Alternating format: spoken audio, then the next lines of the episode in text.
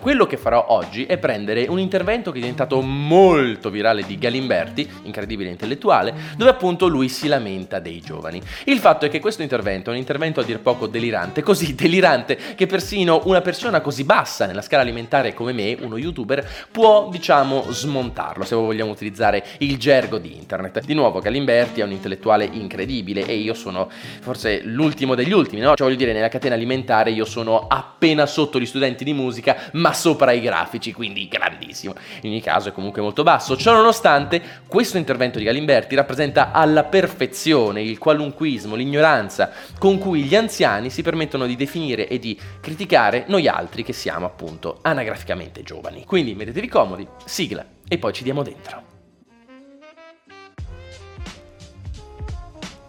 Diamo inizio al patema, ossia l'intervento del professore. Ecco, noi, eh, noi, occidentali adesso abbiamo, sì certo, questa invasione. Eh, è così. No, no, no, no. Fermi tutti. Primo punto.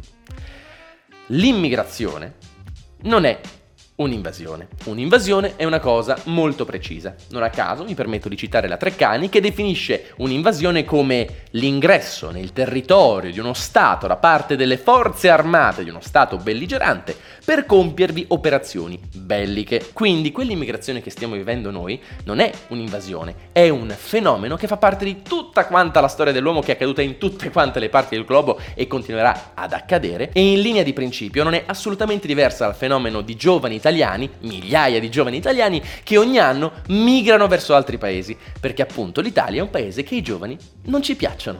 Prima parola utilizzata dal professore, già sbagliata. Iniziamo da Dio. Oggi sono perfettamente convinto che i miei libri, di, che i libri che circolavano allora, che davano la decadenza dell'impero romano sulla base della corruzione dei costumi, sono perfettamente veri. Una civiltà cade per corruzione dei costumi. Uh, no, non è così. L'impero romano non è caduto per la corruzione dei costumi. L'impero romano non è che sia caduto così, è un lungo periodo di crisi che ha attraversato diversi secoli ed è uno degli argomenti più studiati nella storia dell'uomo. Non a caso c'è un'enorme bibliografia dietro, quindi come immaginerete le cose da dire sono tante e io per convenzione ovviamente ve le asciugo, ma i motivi sono tantissimi e sono sia esterni, come appunto le famose invasioni barbariche, ma soprattutto sono motivazioni interne. Giusto per sport, per dirne qualcuna. Tanto per cominciare, a un certo punto l'impero romano era diventato così grande che era impossibile governarlo e la famosa divisione tra impero romano d'Oriente e impero romano d'Occidente era stata una cosa assolutamente inutile. Un altro problema era invece la successione imperiale, gli imperatori si ammazzavano tra loro costantemente, quindi era un continuo di cospirazione, intrighi politici, conflitti interni che ovviamente indebolivano il potere dell'imperatore stesso. Non a caso, la debolezza stessa dell'imperatore, del suo potere centrale, fu un'altra causa determinante della crisi dell'impero romano. A un certo punto infatti gli imperatori, più o meno da Teodosio in poi, cominciarono a cedere sempre più potere ad altre persone, come appunto l'aristocrazia, i vescovi, la chiesa e soprattutto il famoso problema della anarchia militare, ossia cedevano il potere a questi generali lontani nelle province che diventavano sempre di più dei signori locali e di fatto facevano quello che volevano. Alcuni imperatori, non a caso, diventarono imperatori proprio grazie al fatto che le loro stesse legioni li acclamarono imperatori e attraverso una serie di guerre civili diventarono imperatori. Si trattava di una vera e propria anarchia e poi ci sono molte altre motivazioni, come per esempio il fatto che il popolo romano stesso era sempre più lontano dalle istituzioni e non era né coeso né culturalmente né socialmente. E poi la crisi economica, il calo demografico, la peste. Sono davvero tante, davvero tante le motivazioni e non si possono certo asciugare in la corruzione dei costumi. Tutti quanti cosa facevano i romani? Nessuno che lavorava, tutti quanti ai giochi, venivano mantenuti con, i proventi che venivano dalle colonie, no? Beh, a meno che tutto quanto l'impero, o almeno solamente l'Italia, fosse composta soltanto da eh, imperatori, gente che apparteneva alla famiglia imperiale, clienti vari, ricchissimi, proprietari terrieri, latifondisti. No, è una balla. E poi a poco a poco non avevano più uomini che andavano a fare i lavori pesanti, allora hanno cominciato a, a importare i barbari per fare l'idraulica poi hanno importato i barbari per fare i soldati, perché nessuno più era capace di combattere dei romani. Dopo tre secoli avevano un imperatore barbaro che si chiamava Diocleziano, punto a capo. Ora, questo è molto interessante perché ciò che dice Galimberti è più o meno vero, però la conseguenzialità è fuori di testa. Allora, tanto per cominciare, è vero. I romani facevano entrare i popoli barbarici all'interno dei propri confini, ma perché lo facevano attraverso un contratto. Un contratto alla romana, ossia appunto un contratto in cui erano i romani ad avere il coltello dalla parte del manico. Praticamente dicevano così: Ok, popolo barbaro, tu puoi entrare all'interno del mio confine. Però, tanto per cominciare, devi coltivare questa terra. Non puoi fare queste altre cose, come per esempio non puoi prendere quei pesci lì, non puoi allevare bestiame, non puoi fare quelle porcellane, perché lo stanno già facendo altri popoli, se no la cosa va, va a puttane. Quindi no, tu fai quello che ti diciamo di fare. Poi ci devi dare anche un tot di figli per l'esercito, perché abbiamo un calo demografico e abbiamo bisogno che tu lotti per noi. Però in cambio noi vi sfamiamo, almeno all'inizio, e vi proteggiamo dagli altri barbari che stanno di fuori. E questa cosa l'impero romano non è che la fece in tarda epoca imperiale, quando era tutto quanto un casino, erano disperati, no.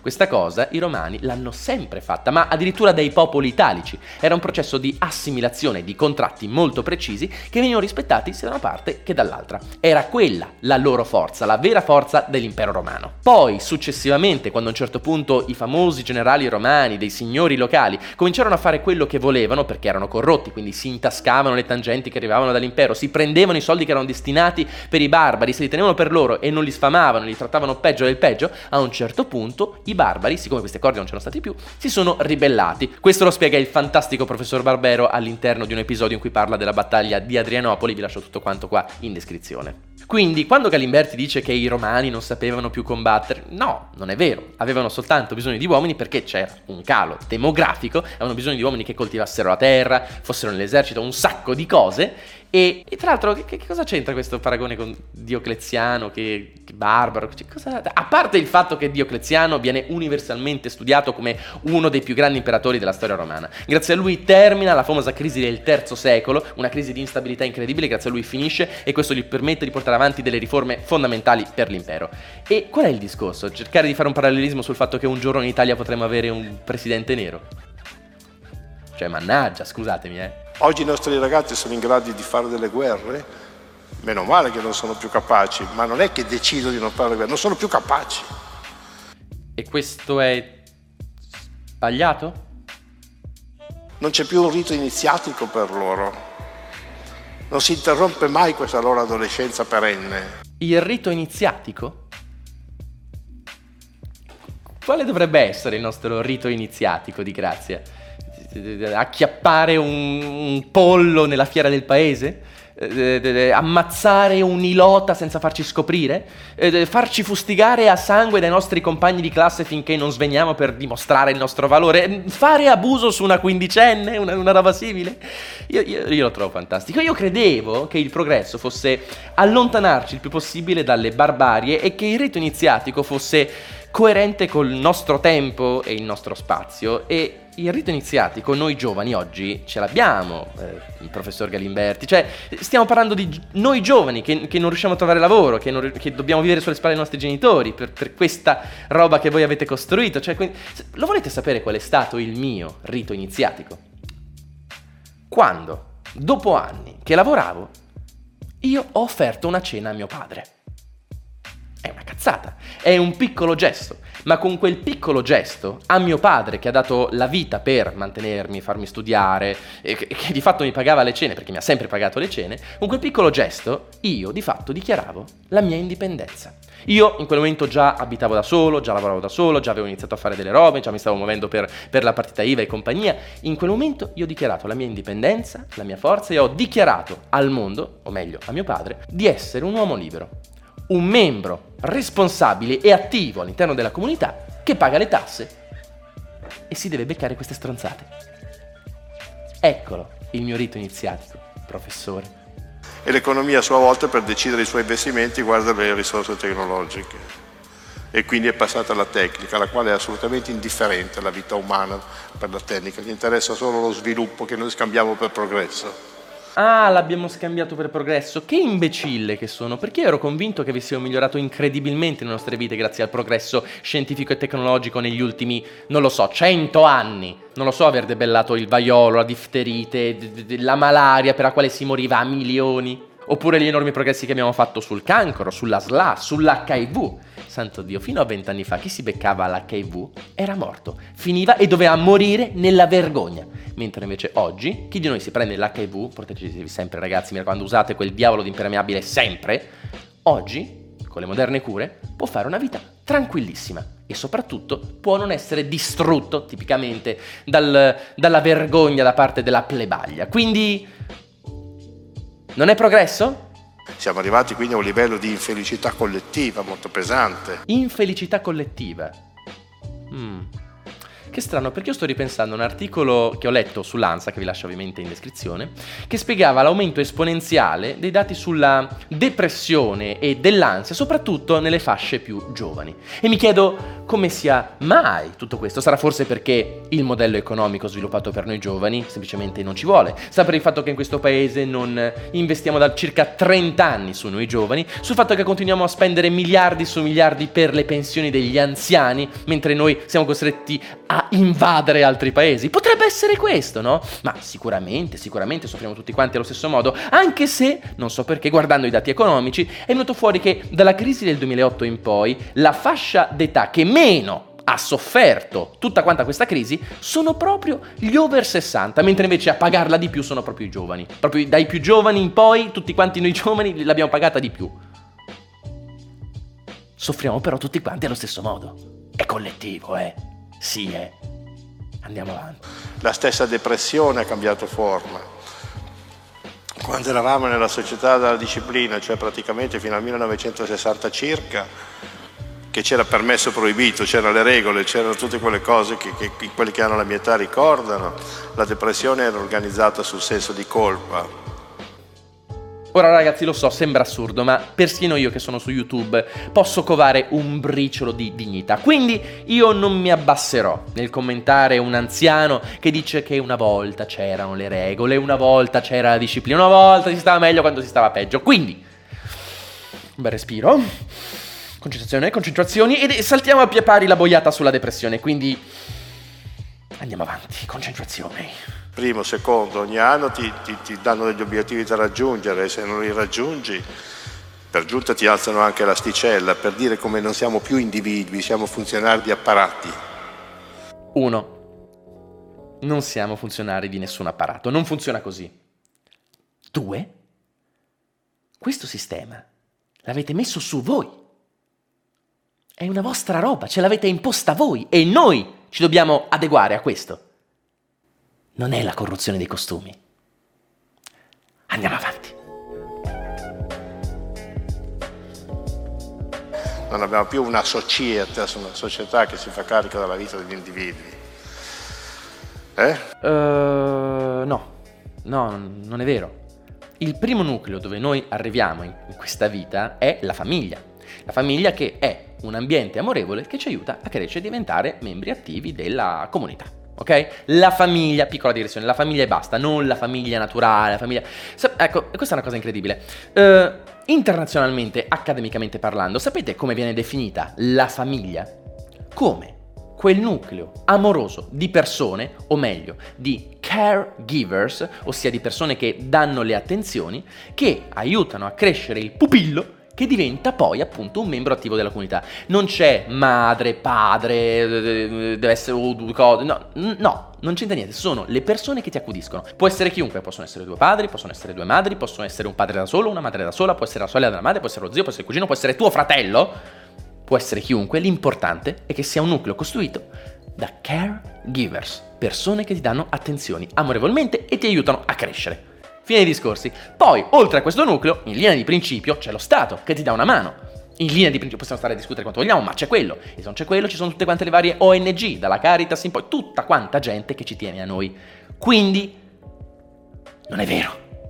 Andiamo avanti.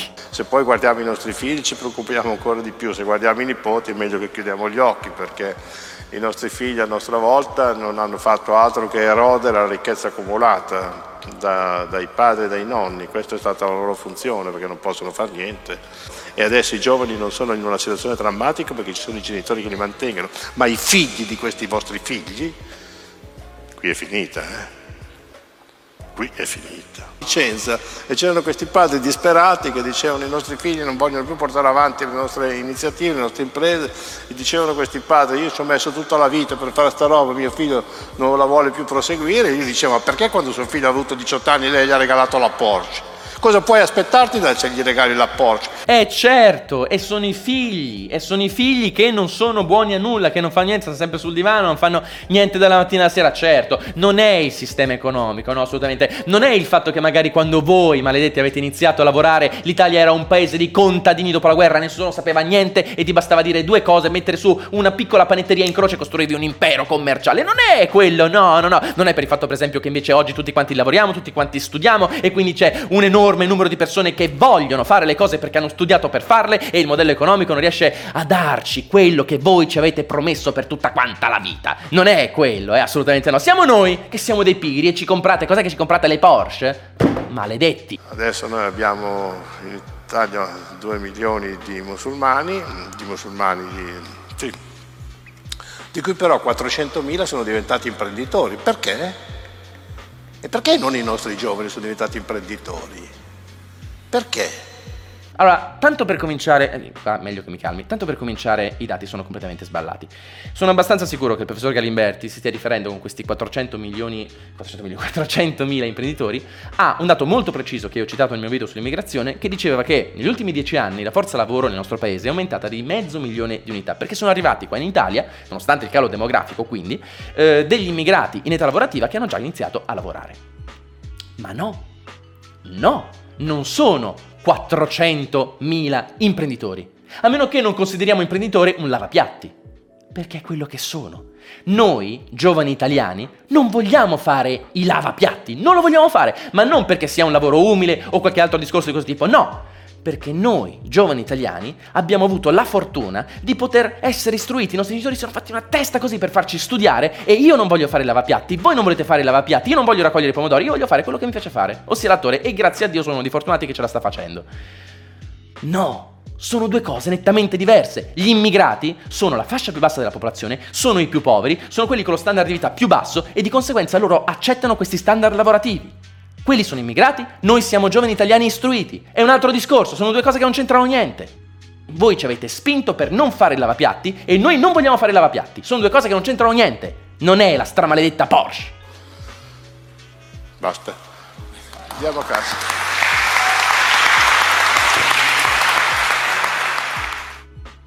Allora ragazzi,